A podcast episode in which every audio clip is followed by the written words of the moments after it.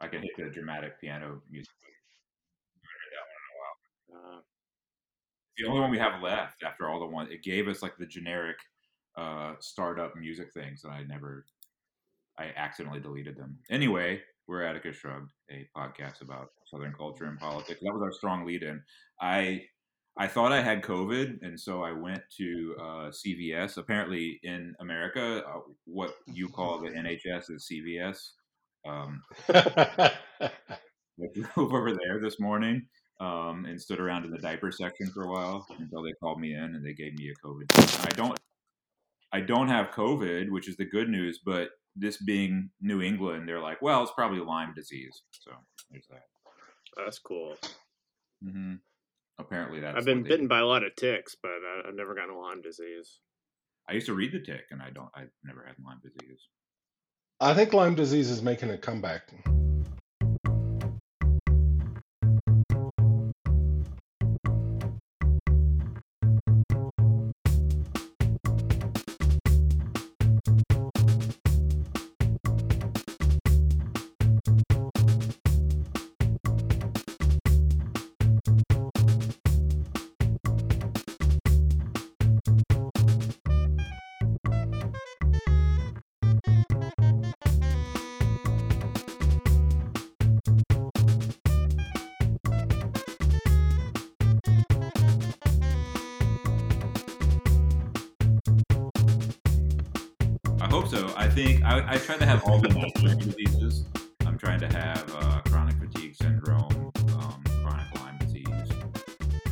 Is chronic is chronic fatigue syndrome the same as the Epstein Barr? I really don't know, and I really also don't Um, think imaginary. I think some people think it. It is. I think it. I think it can be. I think a lot of people. I hope- think it. they- Oh, go ahead. No, probably like you, Chad. If you teach long enough, you will wade in, and you too, David. If you you will wade into these, um, maybe you didn't know uh, debates about imaginary and real diseases where this happened to you. I know that at Tulane, I was showing the the documentary "The Punk Singer" about Kathleen Hanna, who says that she has chronic Lyme disease, and then um, I said I made a note saying like, look, this is a part of the documentary, but a lot of physicians don't think this is an actual thing. Blah blah blah blah blah. And then uh, one of my students like, well, uh, unfortunately, I know that it's real because I have chronic Lyme disease. Oh boy. Oh, boy. I try to hmm? I try to keep my medical consultations just to my constant interior monologue where I'm dying of something different every day. Well, it's probably gonna be an aneurysm, so don't worry about it. Yeah. I, you know what? I went and got my blood pressure tested, and I expected it to be through the roof, and it was like slightly high, very slightly. Today, they And took I was pressure and said astounded. perfect, and I was surprised. But then I realized because I've been sick for like three days, I haven't had coffee in like three days, so that might might have helped out. Mm, Because I'm a Yeah, my- good a big guy. um, yeah, I'm probably I'm I'm uh, I'm right in the. Uh, my blood pressure is high. I have a history of strokes in my family, so You ever you have a history of running summer camps? It might have something to do with it. yeah, I'm. uh Yeah, no, that's what I. So I, yeah, I'm a public school teacher during the year, and for for my vacation, I run a summer camp. So Yeah, I don't think you got to worry about that stroke. Not a problem. It's really not a problem. But see, now maybe I live now in Massachusetts, the land of the the legal dispensary. So maybe it's just bringing my blood pressure way down. that's Way- what I'm talking about. Way- Way down. Every every day can be nap time. Is that the effect that um, uh, uh, weed has on you? Wouldn't I thought we were talking about chronic Just Lyme. I thought we were talking about chronic Lyme disease. Yeah, yes, the effect that chronic Lyme disease has on me, it lowers my stroke potential because I can't get many strokes in when I'm tired from Lyme disease. Worn out, worn out here. You know, I had I keep being freaked out by the fact that I have, even though I live on Cape Cod, it's like, oh, I'm driving to Cape Cod to go to the CVS to get my um my COVID test. Uh, seems odd to me. I'm still like I'm living inside the the set of One Crazy Summer. Um, in fact, like after that, I did go get some coffee this morning. I went and got coffee after my negative COVID test in uh, Woods Hole, right in front of the ferry port. So I'm sitting there, at Woods Hole, you know, one crazy summer ended up in the middle of the fall, our second summer, if you will, if we established second summer. In any case, enough of the chit chat. Down to business. Um, I'm sick this week, so I'm not. I'm not a charismatic uh, a leader on this. So, oh my God, I see Dylan Bradley walking behind me in the back. Why didn't Dylan just be our special guest and save us from talking? I'm trying to get him to. He's taking the dog out because she's laying here snoring so loudly that it's showing up on the mic. No, she want to go outside. Wanna go outside. Dylan snoring. He can uh, inform us on the South Asheville ice cream scene. Yeah. What's going on Um, with that? Well, you know, it's like apparently it's a whole thing, I'm sure it is. but Everything- that'll have to wait for another day. All right. I'll But that's a for story for another time. for another time, another day. I think to live in Asheville, though, you probably, as an ice cream store worker, have to make about what one hundred fifty thousand dollars a year just to live there. Probably have to work.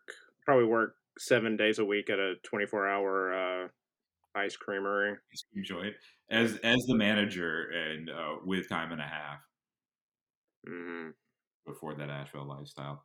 Speaking of, I talk about Cape Cod and Asheville. Man, this is the thing I'm running into trying to find housing here, and this is the only place I've seen it. Although I'm sure it must exist other places. Is that you'll find a place that has somewhat reasonable rent, which here is like twenty five hundred dollars a month, and you find that, and it's like you can only live there from like October through May.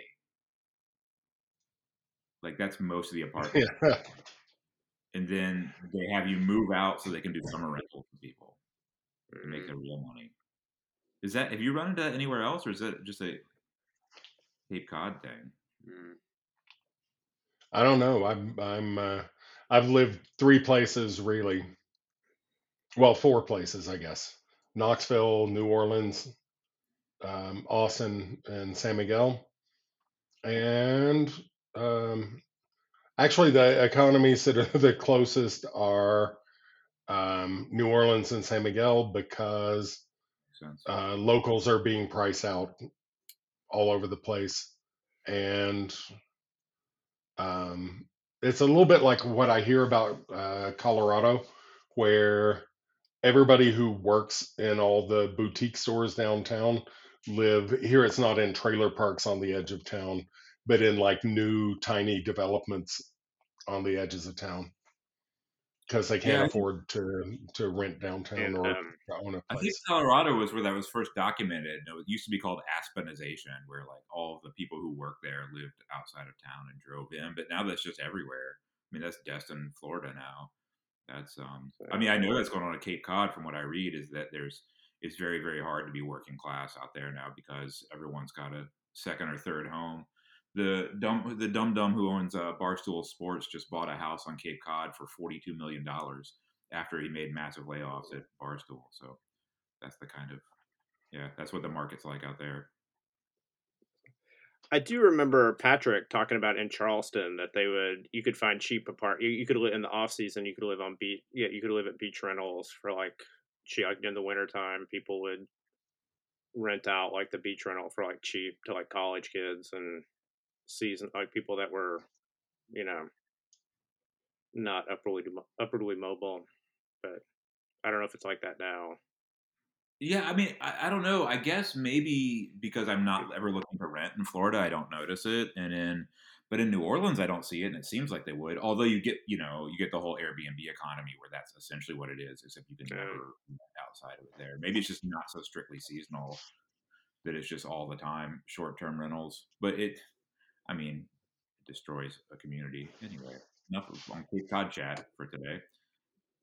I finally had a chowder. I had some chowder. All right, so today we're talking about several things, but one, our our um, our beautiful boy, our big, our large adult son, every Okaloosa County's own favorite fail son, only really the biggest, uh, Matt Gaetz, who's kind of the prototypical fail son, I think, really, um, is in the news like all this weekend because he kind of engineered this government shutdown to have his blood feud with Kevin McCarthy, uh, right wing Republican Kevin McCarthy, who for Matt Gaetz is too much of a of a squish. Um, and so Matt's all over the news today and yesterday uh, because we almost had a government shutdown, which would have been fun if you remember the last few. They've all been great.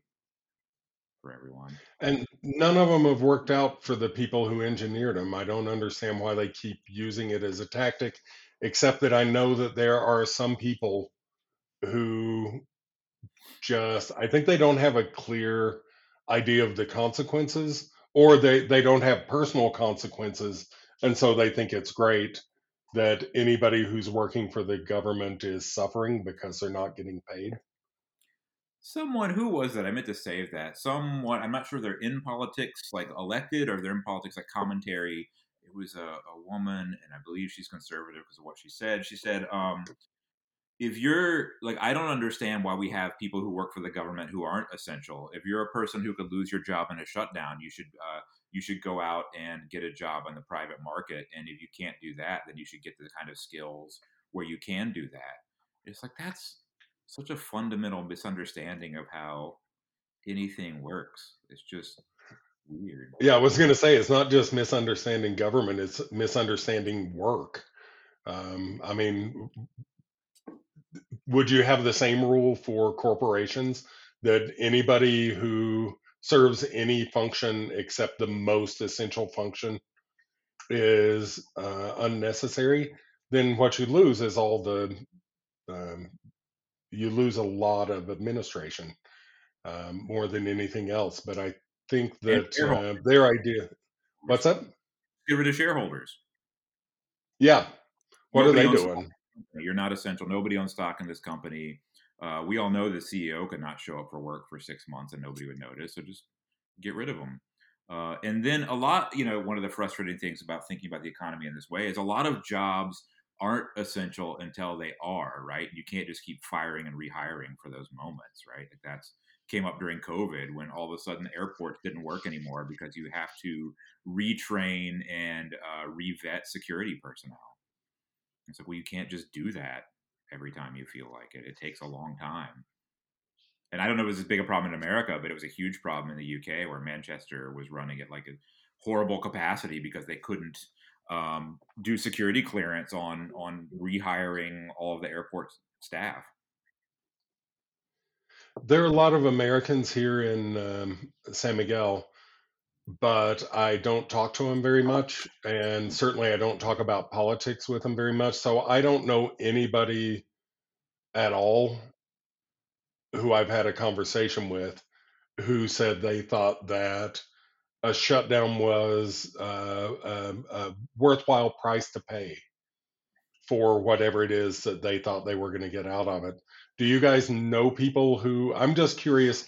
Who does this play to? Who is Matt Gaetz impressing, and who's going to vote for him because of this?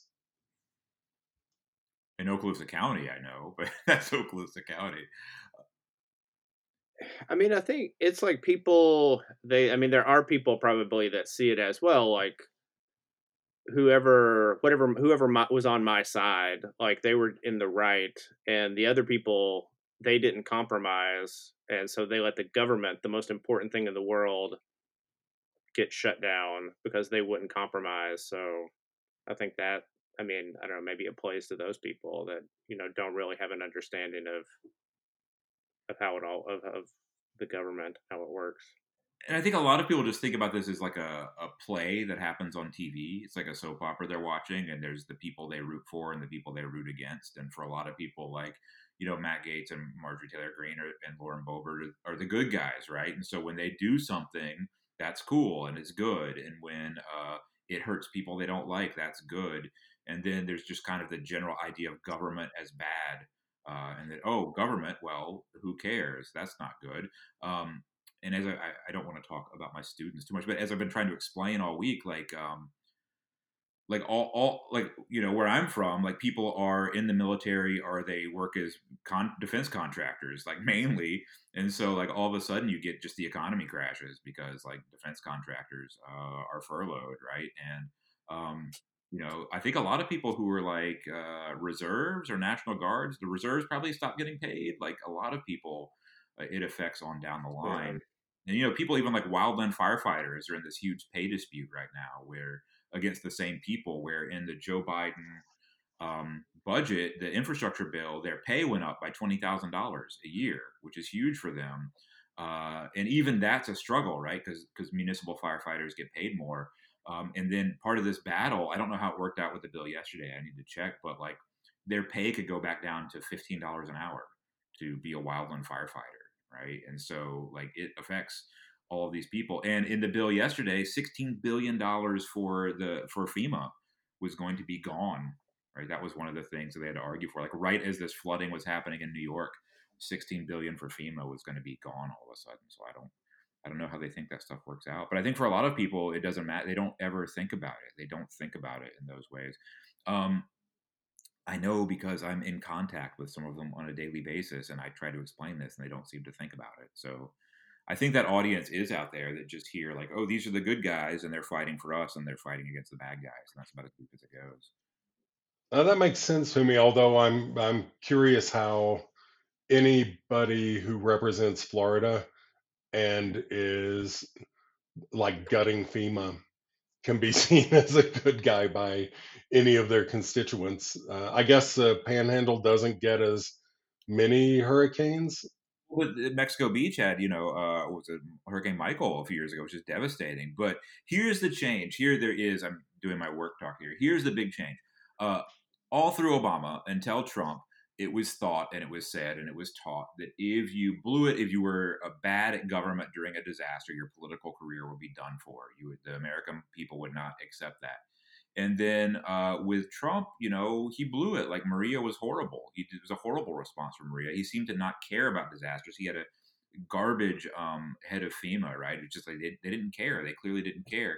And there was no political penalty for it. I mean, he lost, but I don't think that's why he lost, right? I, I don't think it had much traction there at all. Part of that's because it's Puerto Rico, and like most Americans think Puerto Rico is a different country. But um, I think there's been a real change, and so I think in Florida now it gets complicated. But I think you could fail, and like you know, was it Hurricane Ian last year has been the most costliest, the the most costliest, the costliest disaster in Florida history, and I don't know if that has fallen back on Ron DeSantis yet but it could as he's kind of floundering in the presidential election and insurance companies are all backing out of Florida. Like people are just, you can't insure your house in Florida now. So it, it could in the long term, but I don't know if people put that together. And if what hmm, the, the, the thing you should be noted, if the disaster hurts the people that you want to be hurt, then great. Who cares? Yeah, that's that makes sense. Yeah. But what what could DeSantis have done differently that would have kept the insurance companies in Florida? Uh, this is a good question to ask me. I should have a better answer. He there was there were bills that came up that would have kind of backed up this stuff, and he changed the bills to being where they were not. They were they were not helpful, and so insurance companies like we can't handle that. And as I have to tell people all the time, like all of this all of this disaster related stuff is not you can't make profit off of it right? It's not economically feasible. It has to be like government backstop because it's not profitable uh, in the long run. And i think um, he just avoided and then uh, DeSantis I think one thing that's underrated and we'll talk about this on a later episode but one thing that's underrated with him is how much of his administration has just been like crony capitalism and, and graft right? He's just been siphoning off money to his buddies, and so a lot of it was just uh, not forward-looking insurance policies, but how do we make money out, of this stuff now? Anyway, Uh, that yeah, that makes sense. Um, I, um, uh, we should bookmark the that. Like, uh, be able to discuss this uh, in more detail. So I should be able to. I think that if the market can't profit off of hurricanes, we should just stop having them. Well, you would That's think, right? The market would would edit out hurricanes. We would just get rid of them. The market decide. Yeah, let the market decide where the hurricane hits. We'll see. It kind of does in a way. Yeah, we'll, we'll see. Speaking of Florida Republicans, I think I sent you this article. It's really interesting this week uh, by Kara Voght, who writes in Washington Post. Interesting. I looked her up. She writes. She's the political reporter for the Washington Post style section. Seems like an interesting gig. Um, but it's titled "The MAGA American Dream Lives in Sarasota." And Sarasota, like, is an area of Florida I know about, but I'm not overly familiar with. Like, I'm aware of it, but I, it's always been a place that I've just identified as being uh, weird. It's the home of the, you know, Ringling Brothers Circus. It used to be where the No. Circus College was, where we know we know at least one clown who went there. Um, they've now moved to the FSU campus, but it's also where uh, Paul Reubens, Pee Wee Herman, is from Sarasota. Have you ever heard? Have you ever heard his interviews when he talks about growing up in Sarasota? No. Where his his family they moved from where were they? Somewhere up up north, and they moved to Sarasota for his, his dad's work or his mom's work, and they uh, would go for family walks at night, and they kept hearing this boom at night. Like, what is that? Are they testing something, or is it construction? And they'd hear boom, and as they're walking along one night, they look at this gap between two houses and they see somebody flying through the air between the houses. And they walk around and they realize it's like the one of the circus families practicing being fired out of a cannon in the evening. and so I didn't realize I did an interview with him where he he grew up going to um, circus camp in the summer because it was in Sarasota, and so that was a big part of his kind of uh, put the Pee Wee stuff in his brain and the big top Pee Wee especially. Yeah, he talked about that. How like Big Top Pee Wee was like that was all about growing up next to the clown clown college, circus college. Um, but yeah, Sarasota's always been weird, but it's like that. But it it also has, I think, a lot of rich people live on like the islands off of there, and then a lot of uh, conservative retirees like retire down there. But then it also had uh, the new college, which is um, Florida's own freak pit, uh, which is always it's funny. I, I, have to defend New College now. When I was in high school and stuff, we always laughed at it because it was where like the really super overachieving hippies went. Like if you were a uh, if you were into like patchouli and stuff, but you also were valedictorian, you could go there. Um, and so it was like an assembly of all of those people. Um, and, and it was known for being you know, a certain kind of lefty, like a really kind of granola-ish lefty, but also being very gay friendly, um, uh, just kind of accepting in general. Well, not accepting if you weren't like really exceptional in high school, but accepting uh, of of you at that level. Um, and then you know it's been systematically destroyed by by Ron DeSantis and uh, Chris Rufo, who is not from Florida. Uh, and so Sarasota has kind of become this haven of of a certain kind of movement conservative now. So like Mike Flynn lives there now. Um, who uh, this weird guy uh, Vic Mellor who who owns a place called uh, what is it called again? He said the Hollow, where he he also operates like gun training for children in his own medical center that doesn't encourage people to get vaccinated. Um, so yeah, Sarasota has become, and it also has this guy who has uh, a tattooed owl on his neck, a Trump T-shirt, and a hat that says "IP in pools," uh, f- flying a fuck fuck uh, Joe Brandon side, fuck Biden sign um, on the street. So people are like relocating to Sarasota, kind of make it over in uh, Trump's image, and are trying to take over the school board, have taken over New College, and are trying to kind of run the town essentially. So interesting things happening. I, it was. I looked at the um, comments after reading the article. Oh, were there comments? I didn't see those. Uh, well, they're kind of. uh, I mean, they're a lot like stuff that I hear about um, the South or Mhm. about so-called red states, which, as we very well know, uh, having lived a lot of our lives in them, you know, a red state only has to be 51% Repub- Republican voters to be red. It doesn't say very much about a state at all, really, to say what color it is, as if it's all some monolith. And you keep, uh, and occasionally you run into people who say, well, just send them all to that place and then kick them out of the union, or let's hope the South se- secedes because that way we're rid of all of these rednecks who are ruining our country and stuff like that. It's like the the um, sort of dumbest version of the liberal response. And that's what a lot of people were saying. And then there were people in the comments saying, look, I live in Sarasota. There's all different sorts of things going on here. It's, uh, yes, there's been a, a huge um, sort of uh, leveraging of, of conservative power in Sarasota. I think that that's part of uh, DeSantis's "Make America Florida" plan. hmm But um, the you know we're still here. We're still working. We're still trying to make our community work. We're still trying to hold the line against the worst of these excesses and that it is starting to work. And the whole idea that you uh, throw people under the bus as soon as they get a majority of um, red voters is always very distressing to me. Chad, I believe in statistics, you call that the ecological fallacy. That is true. That's what you call it. Correct. I mean, this is that's the most common example of the ecological fallacy, right? That because what is it? How would you put it? The larger unit is one thing; each individual unit is also that thing. Is that right? Yes, that's that's pretty much. Yeah, that's pretty much. Yeah, that's how I would explain it. Thank you. And in in rhetoric, we call that a fallacy of distribution. That the qualities of the individual are distributed to the group, or the qualities of the group are distributed to the individual.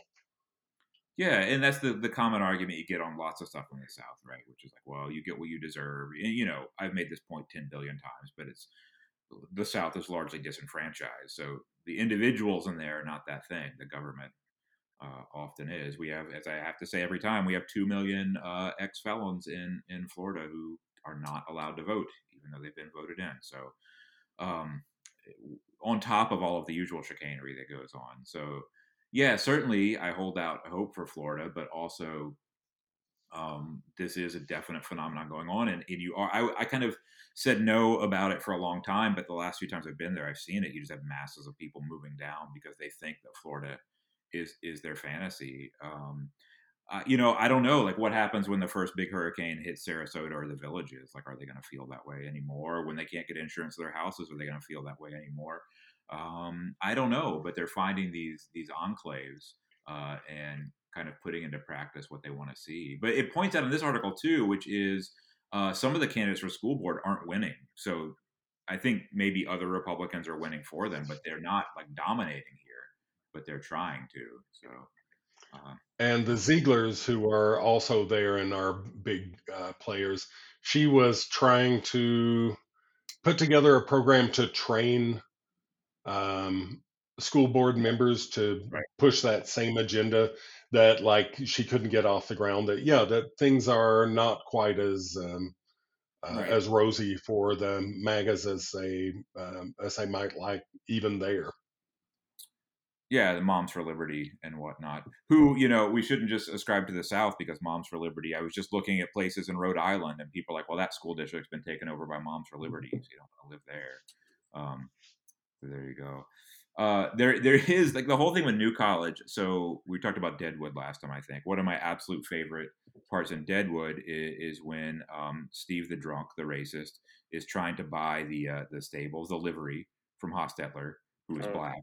And uh, no matter what deal they work out, Steve the drunk won't take it because he thinks they're that black people are trying to get one over on him.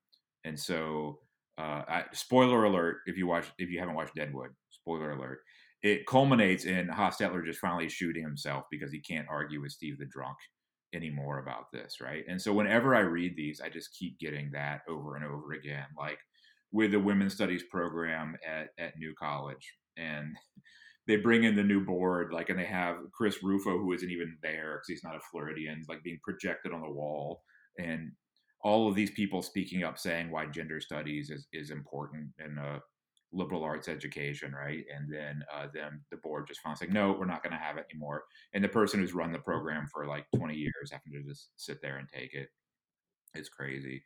And as I've said on Twitter, like I can't figure out like, well, I do, I understand, but like for people who are so obsessed with gender to then say there's no reason to have a gender studies program seems really odd to me. Like all they think about is gender constantly. Yeah, it's true. So they don't want to think about race, even though race is like pretty much all they think about. They don't want to think about gender, even though they tell you all the time gender is this, gender is that. Well, then don't you think you should study it? No. Well, they don't want their kids to have to think. They want their kids to suffer through what they've suffered through. Thinking about what they really want is a is various departments of there's good ones and bad ones, and the whole mm-hmm. point of uh, the department is to tell you which are the good ones and which are the bad ones in whatever distinction we're talking about, whether it's race or gender or well, sexuality or they call it or, good one, bad one studies. Good one, bad one studies. Well, and you, you keep having this thing. I was thinking about this with my work. Like they keep having this thing of like, well, we can't have you take a major that's not going to uh, correlate to a job. You can't. We go go directly into a job, right? Uh, and then I was looking at uh, emergency manager job postings um, for the USA this week, and there's like one opening. It's like okay, so we shouldn't have that either. And then you know, especially up here in the Northeast, you look at what it takes to get into a fire department to get a fire department job uh, it's not easy, right? It's not easy. So, so we say we shouldn't have fire programs. You shouldn't be able to go to school to get training to be a fireman because that's a hard job to get. Like, it's it's all so silly. It doesn't work out. I mean, it's not what education should be anyway. We know that, but regardless. Well, I was going to say probably in um, New College's nonprofit charter, it probably describes him as a job training center and that's why they're saying that if it's not job training, you shouldn't have it in New College. Well, the funny thing is, you know, they New College was for like really high performing students, right? It was really hard to get into. I would imagine if you check the record on most of those students before this turnover, they're doing pretty all right. And now they've brought in what is it? They have like 300 people on the baseball team or something like that. it's like 40 percent of the new class is student athletes. I yeah. don't know. Yeah, if you look at the numbers for how that works out as a career. yeah. No, that should work out.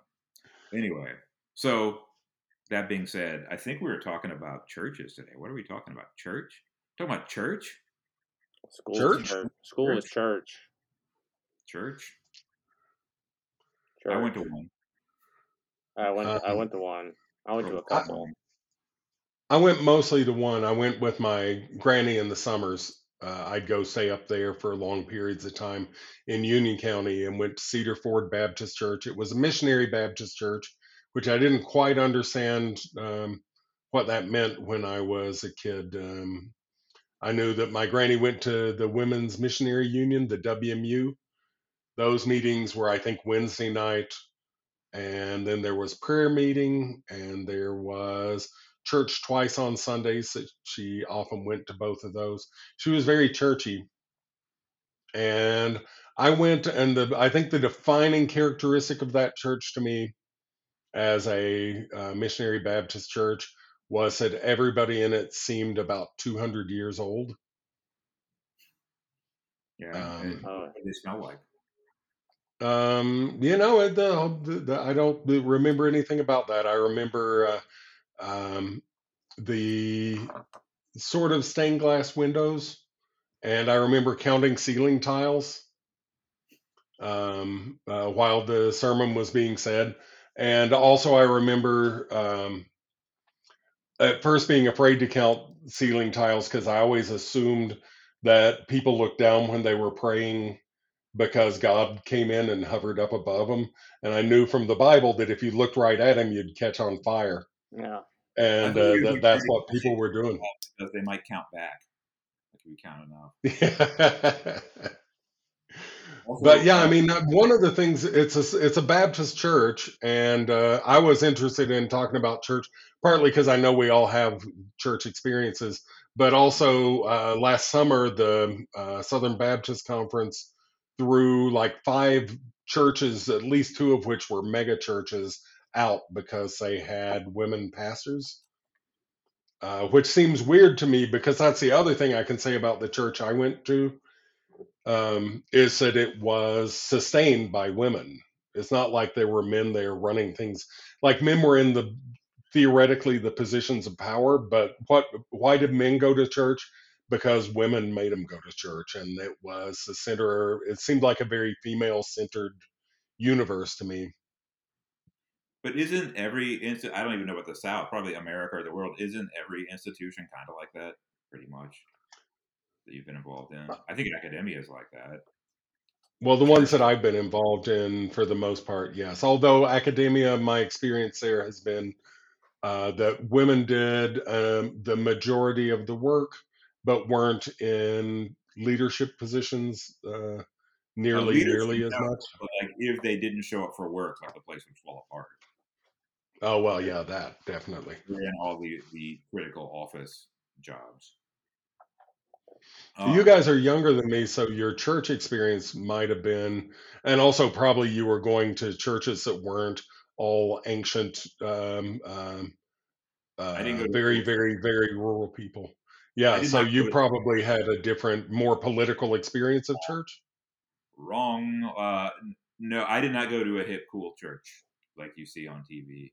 I did not go to one of those. I went to uh, a Southern Baptist church. Uh, there were no electric guitars playing because uh, that was Satan music. Like this is a real. Well, this might be, and this Chad probably remembers this. This was when the whole debate was playing out about like secular music and stuff. So like um, Amy Grant singing with Peter Cetera was a big uh, a big issue that got people riled up at church uh, because um, you didn't want to listen to any worldly music, and Amy went off and betrayed us. Um, no, I think I was at the Southern Baptist Church, and it was pretty old school. It wasn't like we would sometimes go out in the country and go to like the country evangelical church where people were like speaking in tongues and like had a lot of missing limbs, and so it was like farm country, uh, and that was a trip. That was a different thing. But ours, I think, was pretty normal normal for us southern baptist church which was there's a lot of old people but there were young people too there were youth groups and stuff but there was no attempt to be like the hip church like the tv church at all i think chad similar Yeah. Yeah, I was uh, so I went to uh, Riley Memorial Baptist Church, which was a church that was founded by my grandmother. And uh, when I was going to church, there was quite a few like young people going. I actually co-founded the youth group, the Baptist youth group at, at my church. Um, but it was yeah, we were not a speaking in tongues church, but you know there were you know sometimes the spirit would move, would you know maybe the preacher would Mhm. would uh would get going and um the spirit would move him and we didn't yeah there was no electron no no electric uh music instruments but they did play guitars were played like but it was like um you know like string string music you know like just playing guitars singing old gospel songs. Like our church was not explicitly anti-dance but there were people that did not that believed dancing was bad. Like there were like prominent members of the church that thought dancing was bad but um washington baptist we used to call them yeah and um so it was yeah like it wasn't a cool hit. I mean there were a lot of kids um but it was still pretty I don't know, yeah, it wasn't like the big, yeah, we didn't, uh, no drum, there were no drums or electric guitars and no, we didn't was do like the youth group, the, like the, really the youth group, what we did was we would have, um, you know, we had Bible school during the summer, but then we would go to like the Baptist convention in Nashville, which was like basically it, which was just like going, we would go to like the Vanderbilt, the arena, the basketball arena at Vanderbilt and just watch gigantic sermons like we would in church, but it was at the Vanderbilt arena and got to hang out with a lot of ki- other kids and stay up late and fortunately i was that spared was, that um, I was, however, in Royal Ambassadors RAs where we, um, like it was kind of like Boy Scout, Baptist Boy Scouts, where we made uh, Pinewood Derby cars uh, and stuff. And typical me, I was really behind and didn't didn't get that we were supposed to be doing them. So I, I brought a door wedge. I put wheels on a door wedge and, and raced it, and it did really well. Um, it turns out a door wedge with weights uh, weights glued onto it does well in a Pinewood Derby. Um, there was that. So Royal Ambassadors. I think by the time it got to youth group age, I had just stopped going to church. Like I was in all of the Bible school, like uh, Sunday school, all of that stuff up up through it, and then I did like everything you could possibly do because we went, as I say a lot, we went to church Sunday morning, Sunday night, Wednesday night, and then Tuesday was like going out witnessing night, which we didn't do all the time, but I remember doing sometimes. I think it was Tuesdays, but Sunday, Sunday, Sunday morning, Sunday night, Wednesday night, I remember. Um, and you do you do Sunday school, and there's a sermon at 9:45, and then you do that forever, uh, and then you mercifully get out. Um, but there was RAs, and then there was also the bane of my existence, Vacation Bible School (VBS), which we had to do every summer, and I I just remember uh, not liking it at all, just wanting to get out like the whole time. Uh, and then you had to do that. I don't remember how many weeks, but you had to. That's where you like you have the Baptist flag, the Southern Baptist flag, and the American flag, and you've got to like carry them to the front of the church. that was a big deal when you got to, that was a big deal when you got to be the flag bearer. Yeah. Yeah, carry the, flag, So you old have to be Christian the- soldiers kind of thing. Mhm. Um, but yeah, If we don't can, know. Hmm? if we can step back for a moment, I want to hear about going out witnessing. Well, what is it? Yeah, yeah, yeah. No, it's exactly what you think. So you go to people's doors. Uh, hello, we're here from the Baptist Church. Like we hear you moved into town or whatever. We would like to invite you into fellowship with us. Like you just you're kind of cold calling people to go to church. Um, I can't. We should have my. We should talk to my mom about this. I remember doing it. I remember going to people's houses, knocking on the door. You like give them some liter. I think you just say like you're new in town. Uh, this is our church. Why don't you come to our our church? Maybe you carry them food or something. But you you kind of cold call people for the church. Oh So- man, that's not at all what I expected. I thought it was like walking around down on the beach, Oh, Well, telling so people about I think about your other, re- re- experience of God. I think for other people who aren't me, it might have involved that. I fortunately never had to do any of that stuff. I'm not saying that stuff doesn't happen.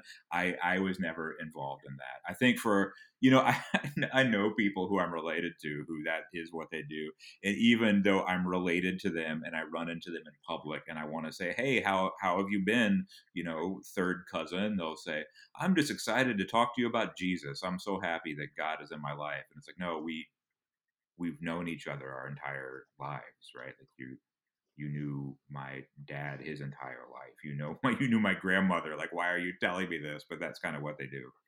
Um, Yeah, there are people like that, and that's like all they do. That's pretty much it. Is walk around and talk about talk about Jesus. Uh, no, I didn't. I don't remember having to do that, but I mean, we did.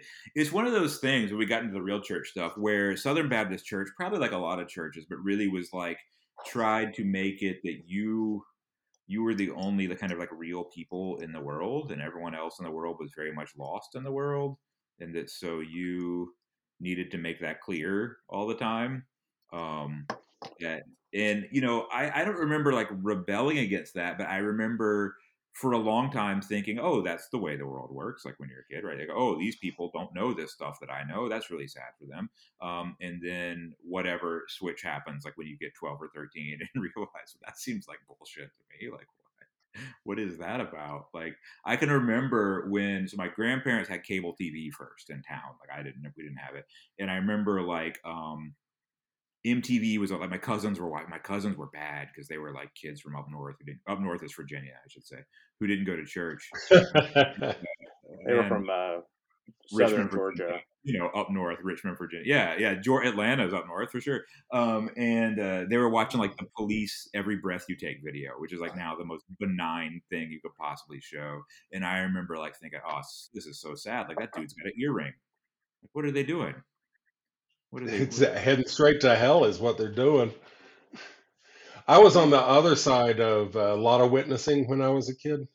you got uh, witness too? because oh yeah because i was raised i wouldn't say that my household was strictly atheist my Yeah. father was pretty strictly atheist my mom was more sort of agnostic um, uh, uh, not not committed one way or the other. She'd grown up in the church that i went to with my granny and um, uh, had decided that that wasn't for her and but they wanted us to have like church experience so we could decide for ourselves whether that was what we wanted to do. But um i at ch- at school especially i was constantly i mean the the i won't even start on the teachers leading us all in prayer and stuff which happened all the time uh, but the other kids were constantly asking me have you been saved Yeah. and uh, I think that it was that period in the early 70s, uh, and it went on really through the Carter presidency, uh, where born again and saved were um, uh, terms that you just couldn't get away from. They were on bumper stickers and things like that. And then in the 80s, I think the bumper sticker was discover the book, the book. Um, Uh, I remember Glen Campbell doing a commercial for the book. Um, which it took me a while to figure out was the Bible. I went down a Glen Campbell rabbit hole the other day, so we can divert off of that for now. well, the um, I mean, to me, I think that the the the church experience, and especially, it sounds like we were all sort of um, um, to one degree or another familiar with that sort of middle what for for the rural or semi-rural south is middle of the road uh, sort of um, church that has a few aspects of social club sometimes gets a little close to speaking in tongues or rolling like they couldn't do holy rolling in my granny's church because they bust a hip um, no uh, uh, no faith healing that I I never I think I never saw faith healing anywhere except on TV. Uh, Yeah, but um, But we were uh, Brother James uh, McKeithen Church, which is focused on the family. Uh, John, uh, not Brother James McKeithen's a different one. Revival. Uh, who's uh, focused on the family? Um, Brother uh, Dr. John. Oh, Jesus Christ! How am I forgetting his name? Focus on the family. Um, I know who you're talking, but um, um, do it, Joe Rogan. uh, well, well, I think that the end of my church experience was about the time that um, the Southern Baptist Church started getting more top down than it had been. yeah. and that church mega churches started being a thing. Uh, I mean, my granny always watched Dobson. yeah, Do- Dobson, yeah, that guy. Anyway, um, my but my uh, granny always watched uh, Billy Graham on TV, and Mm. um, no, we because that, that was on that, that was always um, uh, it took over primetime TV back then. Uh, the Billy I Graham remember- revival. I was really into the Jimmy and Tammy Faye when they were doing the telethon to build the water park. I was like super. I remember being super into that. I was like really invested. Um, actually invested in it. I was really invested in watching it. Like I wanted them to make. My grandma always watched the 700 Club. Like that was. I watched a lot of Pat Something. Robertson.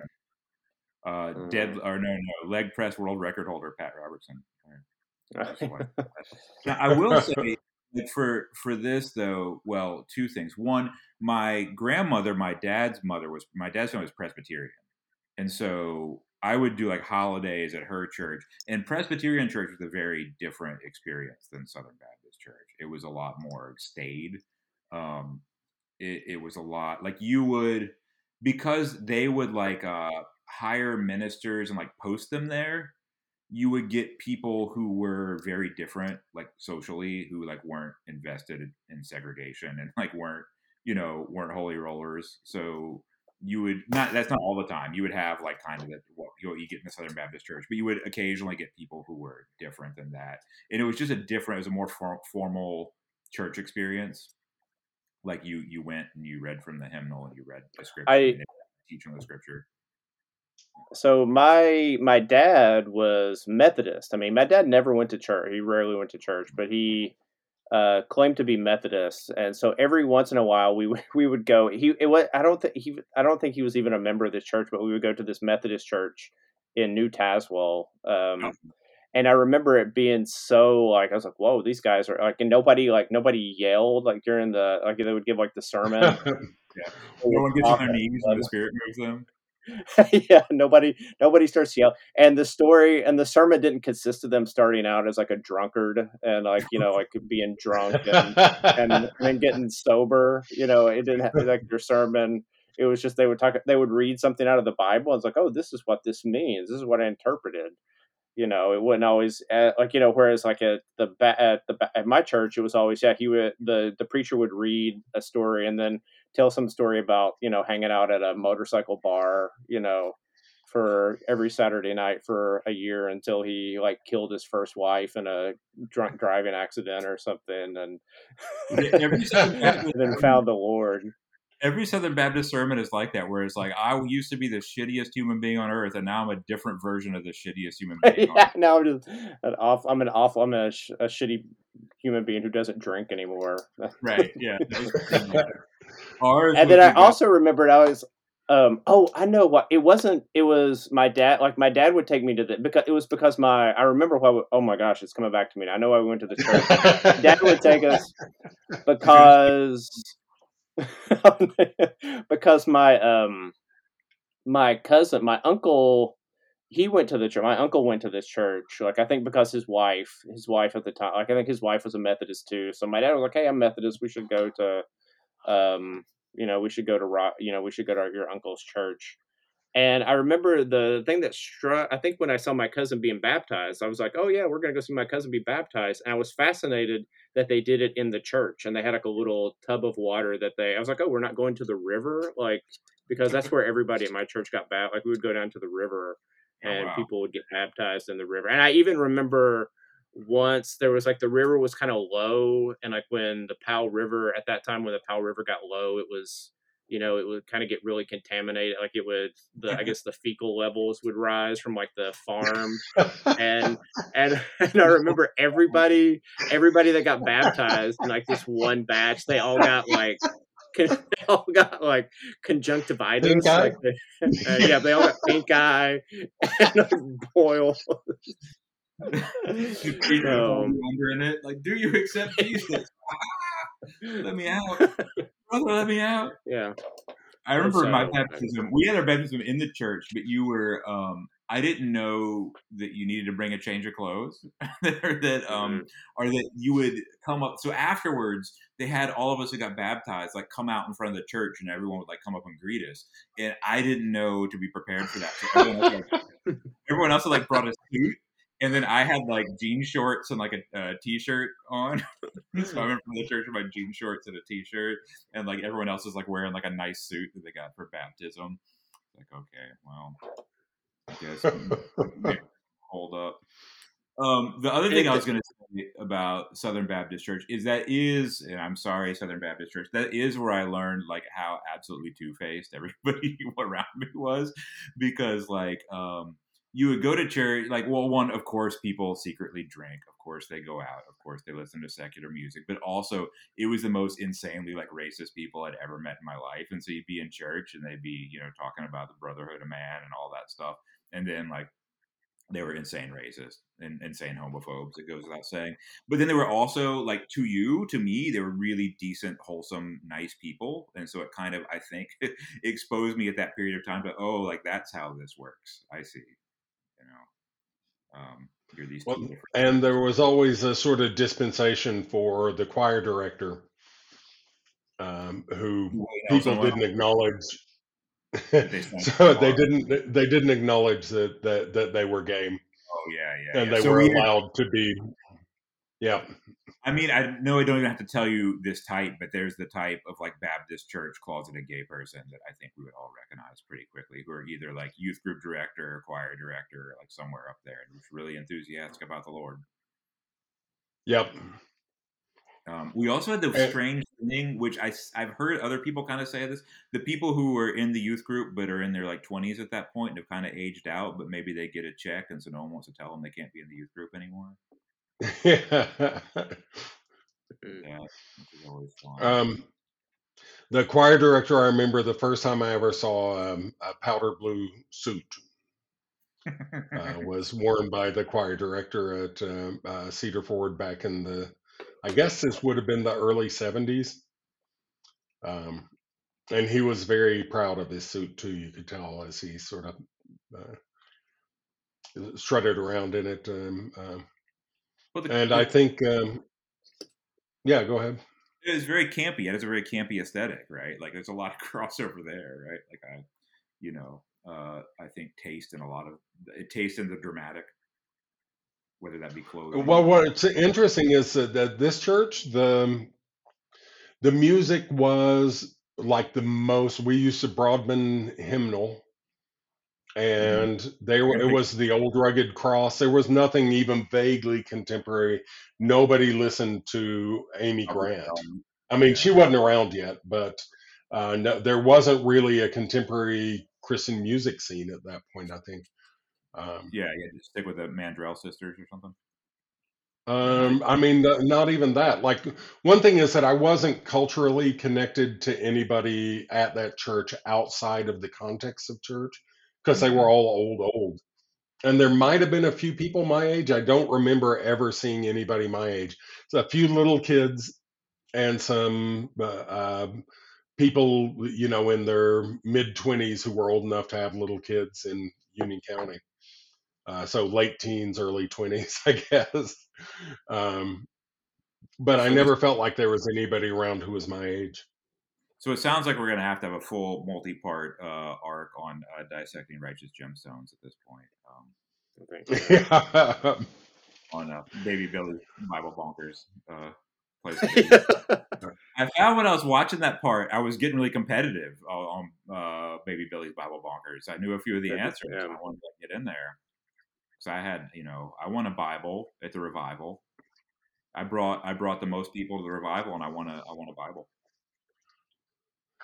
I gotta say, I one of the big benefits to me of uh, all that Sunday school when I was a kid is that um, later I ended up teaching the Bible as literature at university, and Yeah. the a huge part of my formal background on learning the Bible was um, Sunday school, and then once I kind of got the gig, I started reading uh, tons of secular commentary and reading all the essays in the Oxford Study Bible and all of the footnotes and everything. So Um, in Liverpool, um, my, kid was going to Christian school because um, the Anglican schools are public there. Uh, and so he was getting like Bible time, and he was kind of like, "This seems weird." And I was saying to him, "Oh, what did that me?" Uh, I was saying to him, I just went dark. God caught me. Um, I would say to him that there's value in that because there's so much of of like the Western literature and kind of the things that we talk about are based on these uh, Bible on Bible stuff, right? And that if you don't kind of pick up on that, you're kind of operating out of a hole of not knowing, you know, like certain references and certain traditions and certain things. It's, it's worthwhile to to learn your Bible. Yeah, absolutely.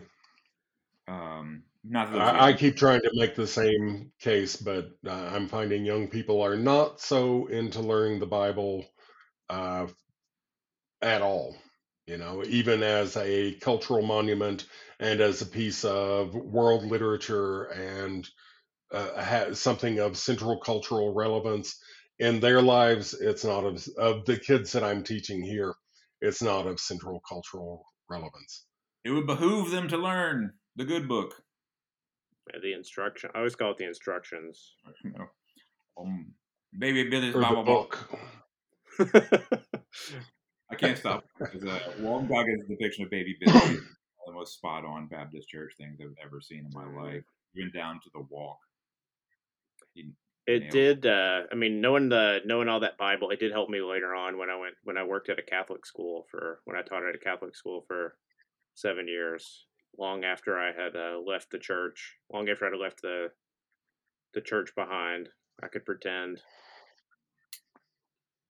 I knew most of. I knew. I I, remember when- most of my learning. with those papists that help When you. I was teaching, um, when I was teaching the Bible in New Orleans, um, most of my Catholic students there, which it was an awful lot of my students in New Orleans, said that they never read the Bible and that the they weren't encouraged to in Catholic school or at Catholic church.